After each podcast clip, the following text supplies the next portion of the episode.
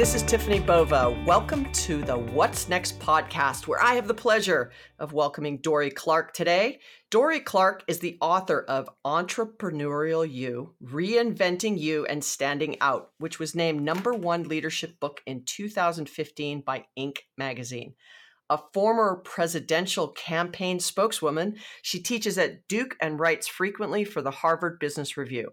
I've been following Dorie for years, and I couldn't be more thrilled to welcome her today. So, welcome, Dorie, to What's Next. Hey, Tiffani, great to be speaking with you. Well, it's just fun to have you on because I've, you know, read your books and followed you for some time and I and I'm looking forward to this conversation. But before we dig in, I always start with something I call bullish and bearish which my listeners have come to really love. It's just three quick questions. Bullish, you're really for it. Bearish, you're against it. And it's just a way to kind of get the guests ready for the conversation. You, you ready for this? Yes. All right. Not painful.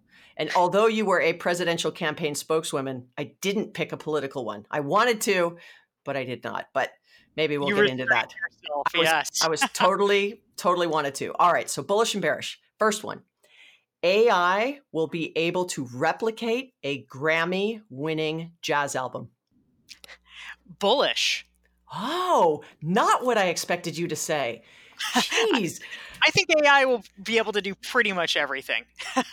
wow. So, you know, there's a little backstory that you've actually been involved with a multiple Grammy winning jazz album. Hence why I picked that. But question yes. people might be like, what, why? I don't understand. But that's why. So I, I may want to ask you more about that. All right. The next one is a little fun. Sales is a harder job than marketing. Ooh, I think yes. I'll say bullish. I'm bullish on that. Oh, also not what I expected. Dorie, you are two for two on me. I thought for sure as a marketer that oh, oh man, I'm way off today. Clearly, all right. No, I mean I can I can explicate uh, more of these uh, of these things right now if you'd like, or uh, or we can or we can do it later, Tiffani. Up to you. Let's hold, let's hold that because that's okay. a good one. Because not what I expected. All right. The next one is people can be brands and create brands just like companies. Sure. Bullish. Three for three. Three for three. I didn't get a bearish out of you. All right. So I'm going to dig in, I guess, and start with the sales and marketing one because uh, I often have this, you know, career debate. It's been 25 years where I kind of call myself a recovering seller. I sort of bleed sales blood and I had to learn how to be a marketer and customer service, et cetera. And, and whenever, you know, you get sales and marketing in the room, depending on what industry and what size company, et cetera, uh, it's always this love hate relationship, kind of, you know, water and oil. But I'm I'm really curious as someone who watches and advises sort of marketing and brand that you would agree that sales is harder and i know that harder is in air quotes because that could mean all kinds of things but talk me through why you answered that bullish yeah so i advise a lot of people in my executive coaching and you know in the, in the books that I write like entrepreneurial you who are starting their own businesses and uh, you know consulting or, or coaching or, or, things like that. And it's it's interesting because of course there's um, this you know sort of microcosm where you have to begin from the ground up and, and, create a going concern. And certainly at the macro level this is what companies have to do as well. Eh, now we both we know that both marketing and sales are critically important. You have to have both of them. But sales is something um, as i have kind of created a a formula around how to how to advise the people that I coach around it. What I tell them is this: in the early days of your business, you have to over index on sales because it is about the hand to hand combat of getting a revenue stream and having enough cash flow to keep your business going. And it's only then, once the wheels are turning and you have validated that you have something in the marketplace, that you can begin to lift your head up and have more of a long term orientation, which fundamentally is what marketing is about. Marketing is about how do you make the sale a year from now, not how do you make the sale tomorrow. And you know, sales is is much more uh, focused on the here and now. And so, at different stages in your business, you have to have both. But what I have what I have often seen uh, holding many people back, especially people who are highly talented, uh, you know, educated, successful professionals who want to start their own businesses, and this is you know often a demographic that I that I work with. You know, people who are uh, either high level executives looking to become consultants or uh, people who maybe already are doing it but just want to up level it the challenge is oftentimes that sales involves a level of putting yourself out there and risking direct rejection in a way that many smart people just cannot countenance. And I think it is emotionally harder for people. Marketing is a hard discipline and it involves uh, a lot of strategy and it involves you know really being good at, at what you do but if you are rejected quote unquote it's usually a lot less direct it's um, it's you know somebody didn't take your article or maybe nobody retweeted your article or something like that as compared to a person face to face saying no. And i think that the emotional fortitude that is required for sales is something that is that is probably much harder than what is necessary in marketing.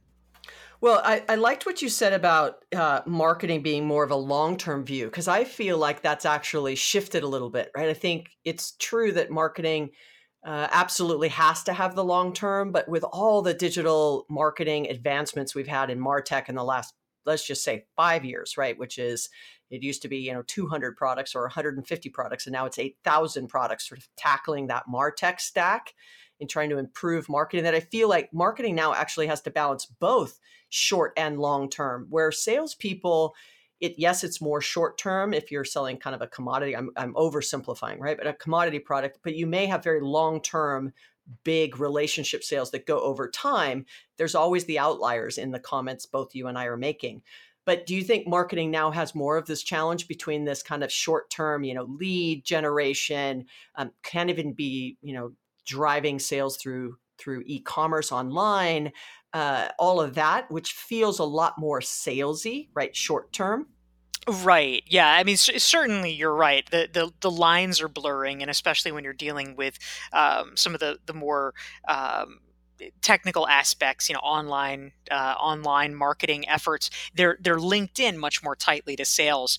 Um, but but yeah, in, in sort of a a you know a, a uh, template you could say the sort of archetypal thing um, when i when i am envisioning marketing it is kind of the the slow burn. Like a lot of the activities that i talk about with my clients uh, are around the concepts of how do you become a recognized expert in your field? You know that was the topic of my book stand out. And it's that's never something that that happens overnight. Um, if you are establishing an expert reputation as an individual or a strategy of, of real preeminence in your industry as a as a company, um, certainly there's there's lots of great things that you can do to make an immediate mark, but um, but it is generally a strategy that plays itself out over a period of time. Um, thus, I think the the fundamentally longer term orientation of marketing. But is technology changing it? Like everything, absolutely. Right, right. Well, you know, another part of marketing is really around this whole brand, which is, you know, one of the other sort of bullish and bearish questions I had on people can be brands just like companies. And I know that you spend a lot of time helping people understand uh, you know and i say people could be you know entire teams or individuals um, and, and these are my words, but almost becoming more self aware of what their unique strengths are in order to double down on those, to begin to think about how do I create uh, you know more of a personal brand internally like people go oh we need this to be done. Oh she or he is exactly that person right? Because your brand starts to associate with that kind of uh, insight or understanding. And so where would you advise individuals to start on this journey of you know what? I actually want to build my brand up internally for being known for something or even externally and becoming more of a thought leader. What's what's sort of that journey you would advise people to go on? Yeah it's a it's an important question. Uh, fundamentally I've, I've done as you indicated, a lot of research into this question. You know, how do you really get known for your expertise, um, either inside your company or inside your industry? And what I discovered, and I, I wrote about this in Stand Out, I've written about it for the Harvard Business Review, is that fundamentally there are three key elements of uh, becoming a recognized expert, and they are content creation, social proof, and your network.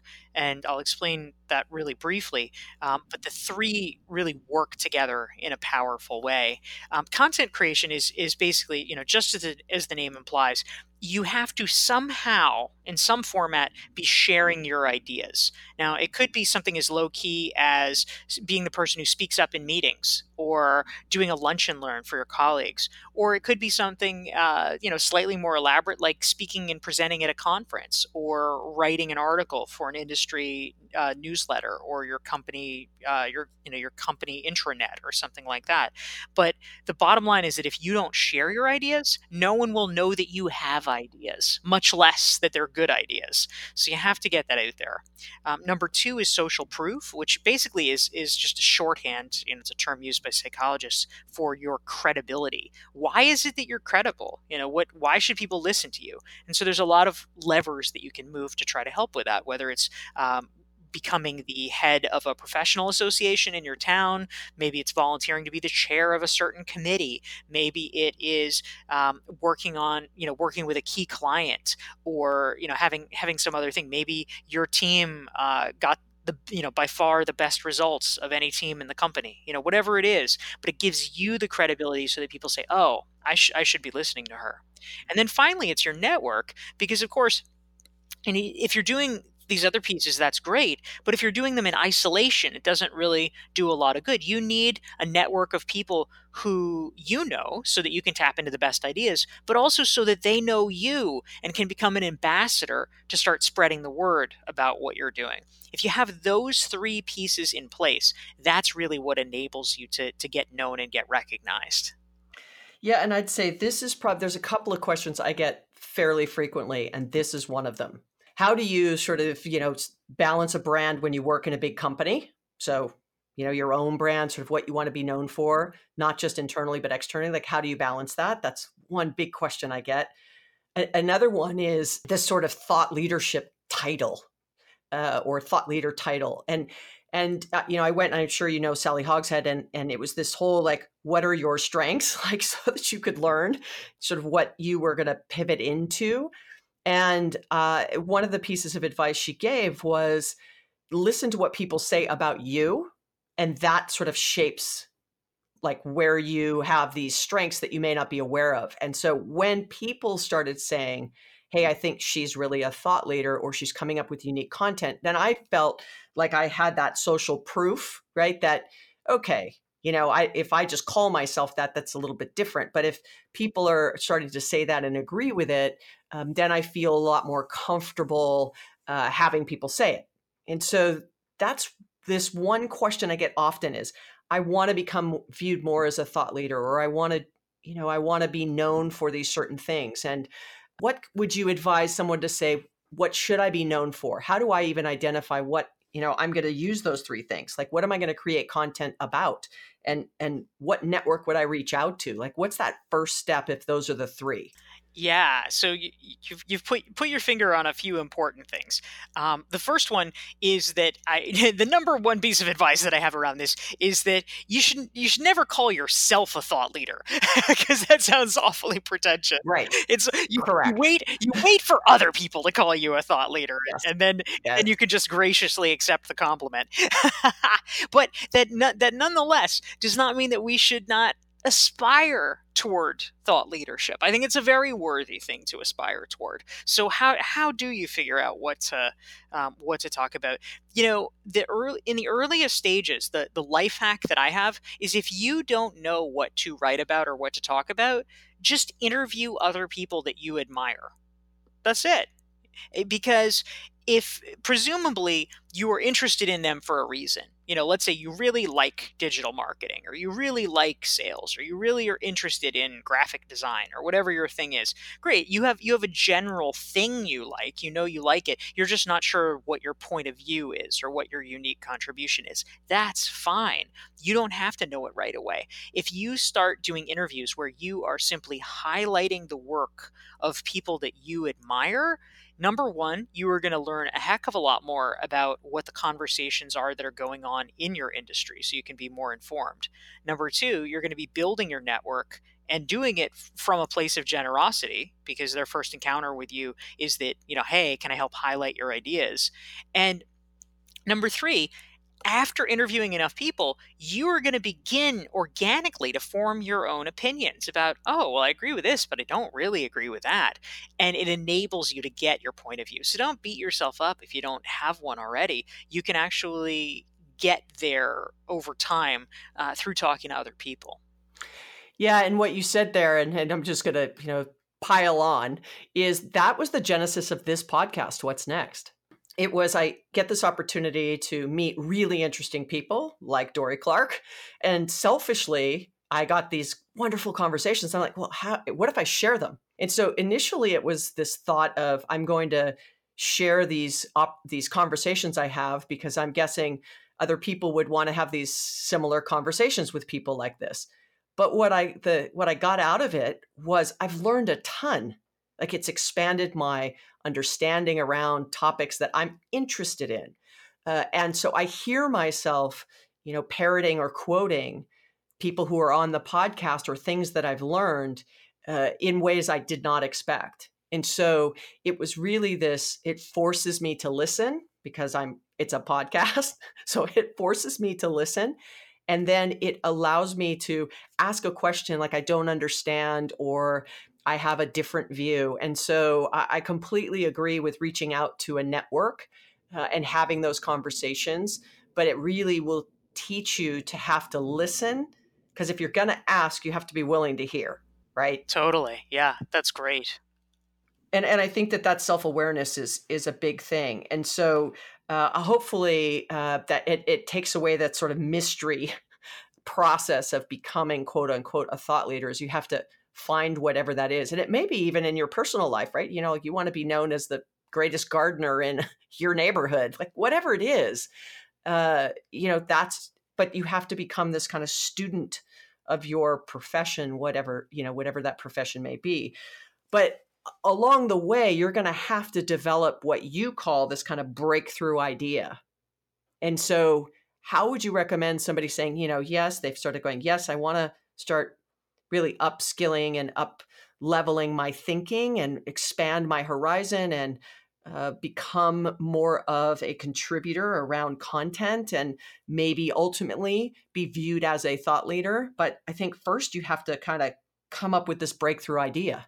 Right. And, you know, I, I think breakthrough idea, I mean, when we think about people that perhaps we admire in whatever our field is. You know, if it's the business field, maybe um, you know maybe it's somebody like uh, you know like Robert Cialdini, who is known as the the master of influence and persuasion, or you know maybe it's somebody like Adam Grant, who you know wrote his well known book Give and Take, uh, and we think, oh, you know, it's just so so singular, that's so special. I, I couldn't come up with that. I mean, you know, there's a lot of there's a lot of people who have a lot of scripts like that running around in their heads, but ultimately these these ideas were not you know like archimedes in in the bathtub. It was it was not some muse coming down from the heavens and whispering in people's ears. I mean i talked in my book stand out i interviewed robert cialdini about how he came to develop his his ideas. And one of the most noteworthy things that he did where he really started to get a lot of attention was that up until his time, uh, and in fact, continuing now, most of psychology research that's done at the universities uh, are, is done in a controlled lab setting. And so they come up with some kind of a proxy, like, oh, well, let's see, how do we do an experiment about influence and persuasion? Well, let's take a bunch of college students in a lab and we'll do an experiment where we do this to them, and then we'll extrapolate it out to the real world. And you know, so Robert Cialdini, I'm interviewing him about well, like, you know, how did you start to see things a different way? Because what he got known for was doing what are essentially psychology field experiments, experiments in the wild, such that you could you could see oh, this really is how it is in the world. This isn't just something in a lab that you know you kind of you kind of guess. Um, this this really works. And the way that that he told me it came about was that for years he was teaching the sort of standard way. You know, he'd teach all this stuff and like, okay, so we do this in a lab. And year after year, students would just raise their hand and say, well, how do we know that it works outside the lab? And he would just tell them, well, we have to trust. You know, human nature is the same if you're in a lab, if you're not in a lab. We just have to trust that it that it works. But eventually he realized that was a stupid answer you know, like how you know, like why should you have to trust? The reason that people hadn't done field experiments in psychology where they were testing in real world conditions was that just that it was hard. It was hard because you had to get the, the permission of the university and you had to get the permission of the town. And sometimes you had to get the permission of the town police to make sure people were aware of things. But he finally decided to do it. And in his first very famous experiment that he wrote up, um, he partnered with a local United Way to determine um, what script would actually would actually make a difference in terms of getting more donations.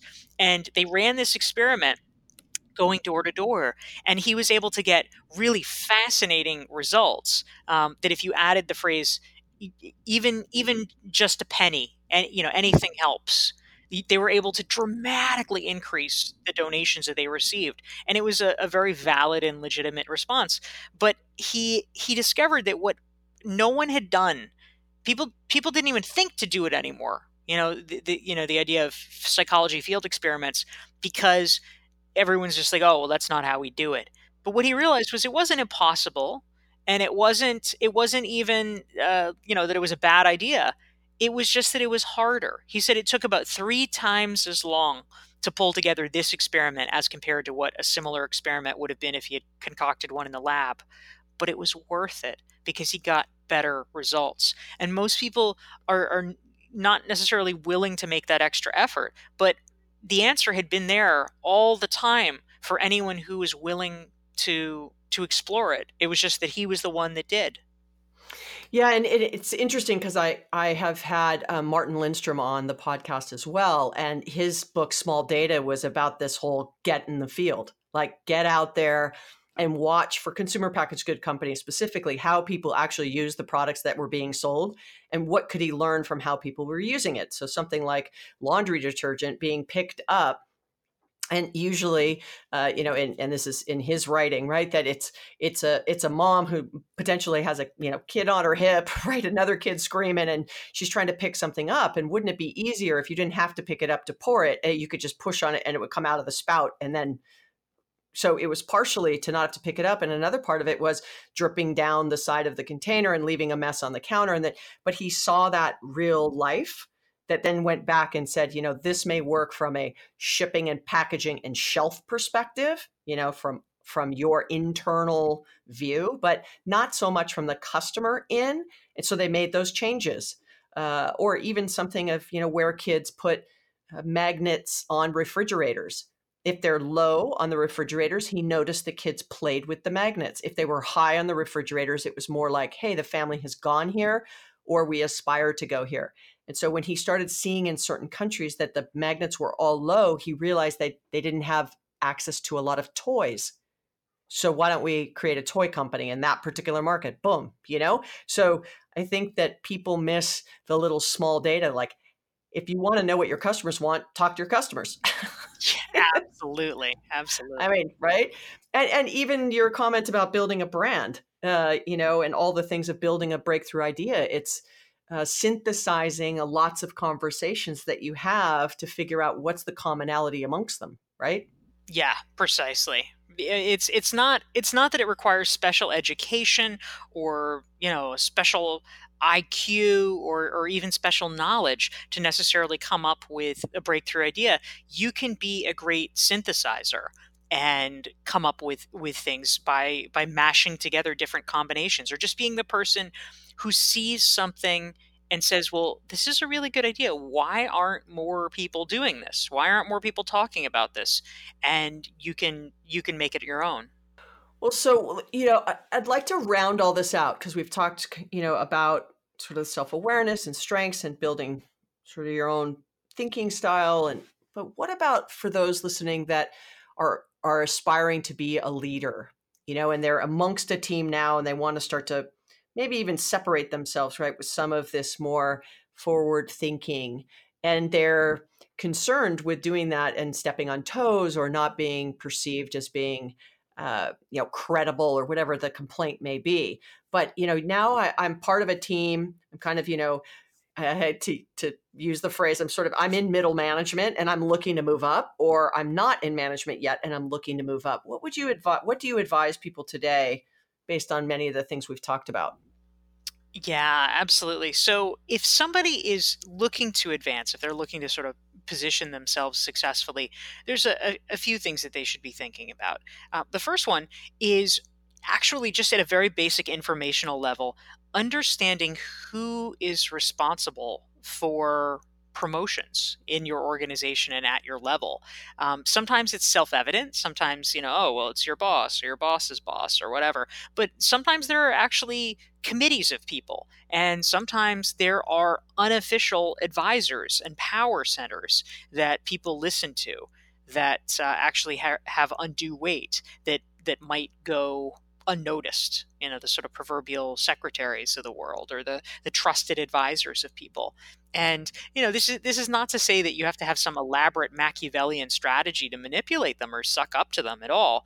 But um, but but what's what's important here is by understanding how the power dynamics seem to really work in your organization, you need to at least, at a minimum, make sure that all of these people, number one, know who you are and number two, hopefully that you have a favorable connection with them because you are, are going to i mean you should be nice to everybody but but it's important to, to make sure that the people who need to know who you are actually do know who you are. So that that would be step number one. And then step number two is to really understand the the difference between being an individual contributor and being a manager or you know for that matter being a middle manager versus being a, a senior manager. You know what what is different and distinct about those roles? And oftentimes it comes down to things like being perceived as having a higher level strategic vision that you are a person who is not just doing your niche uh, or not just aware of your immediate surroundings, but you are aware of the broader business circumstances. You're somebody who can take the long view for the benefit of the team and the benefit of the company. And so look for ways to begin to show that. You know, of course, it's a little bit of a catch 22 because, you know, if you haven't managed people, well, how can you prove you can manage people? Or if you haven't, you know, been uh, a vice president, how can you prove that you're capable of doing it?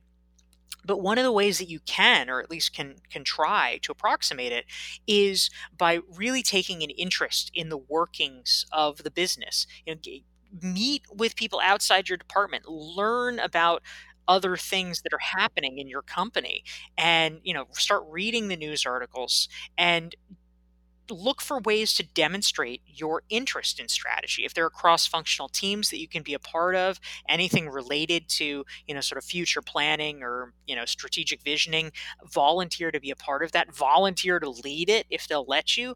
These are the ways that you can show that this is the area that you want to play in.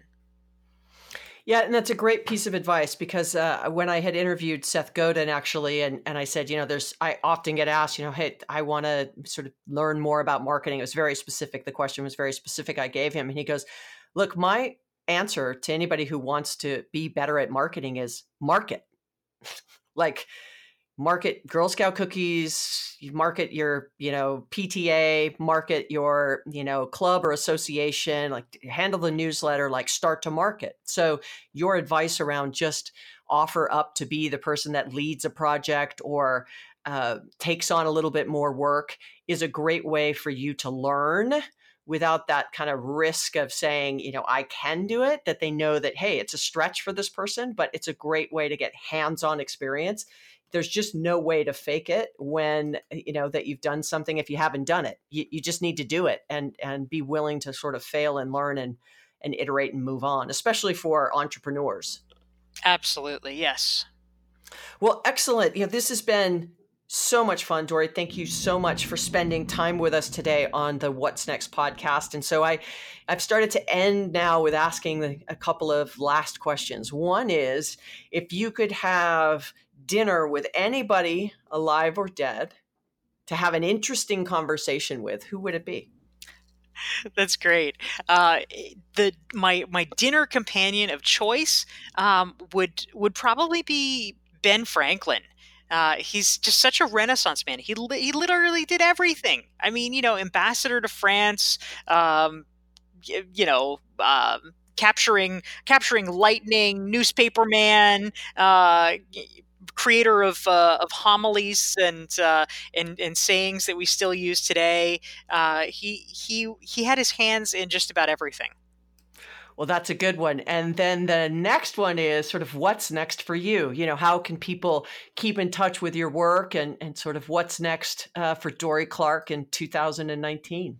Oh, thank you. Well, if people are interested in uh, in diving further into the oeuvre, I have uh, more than 500 free articles that I've written for places like Forbes and Entrepreneur and the Harvard Business Review available on my site, uh, which is dorieclark.com. And if folks are interested in getting my 42 uh, page standout self assessment workbook, which actually helps you think through questions of how you can stand out in your company or in your industry, uh, folks can get it for free at dorieclark.com slash join J O I N.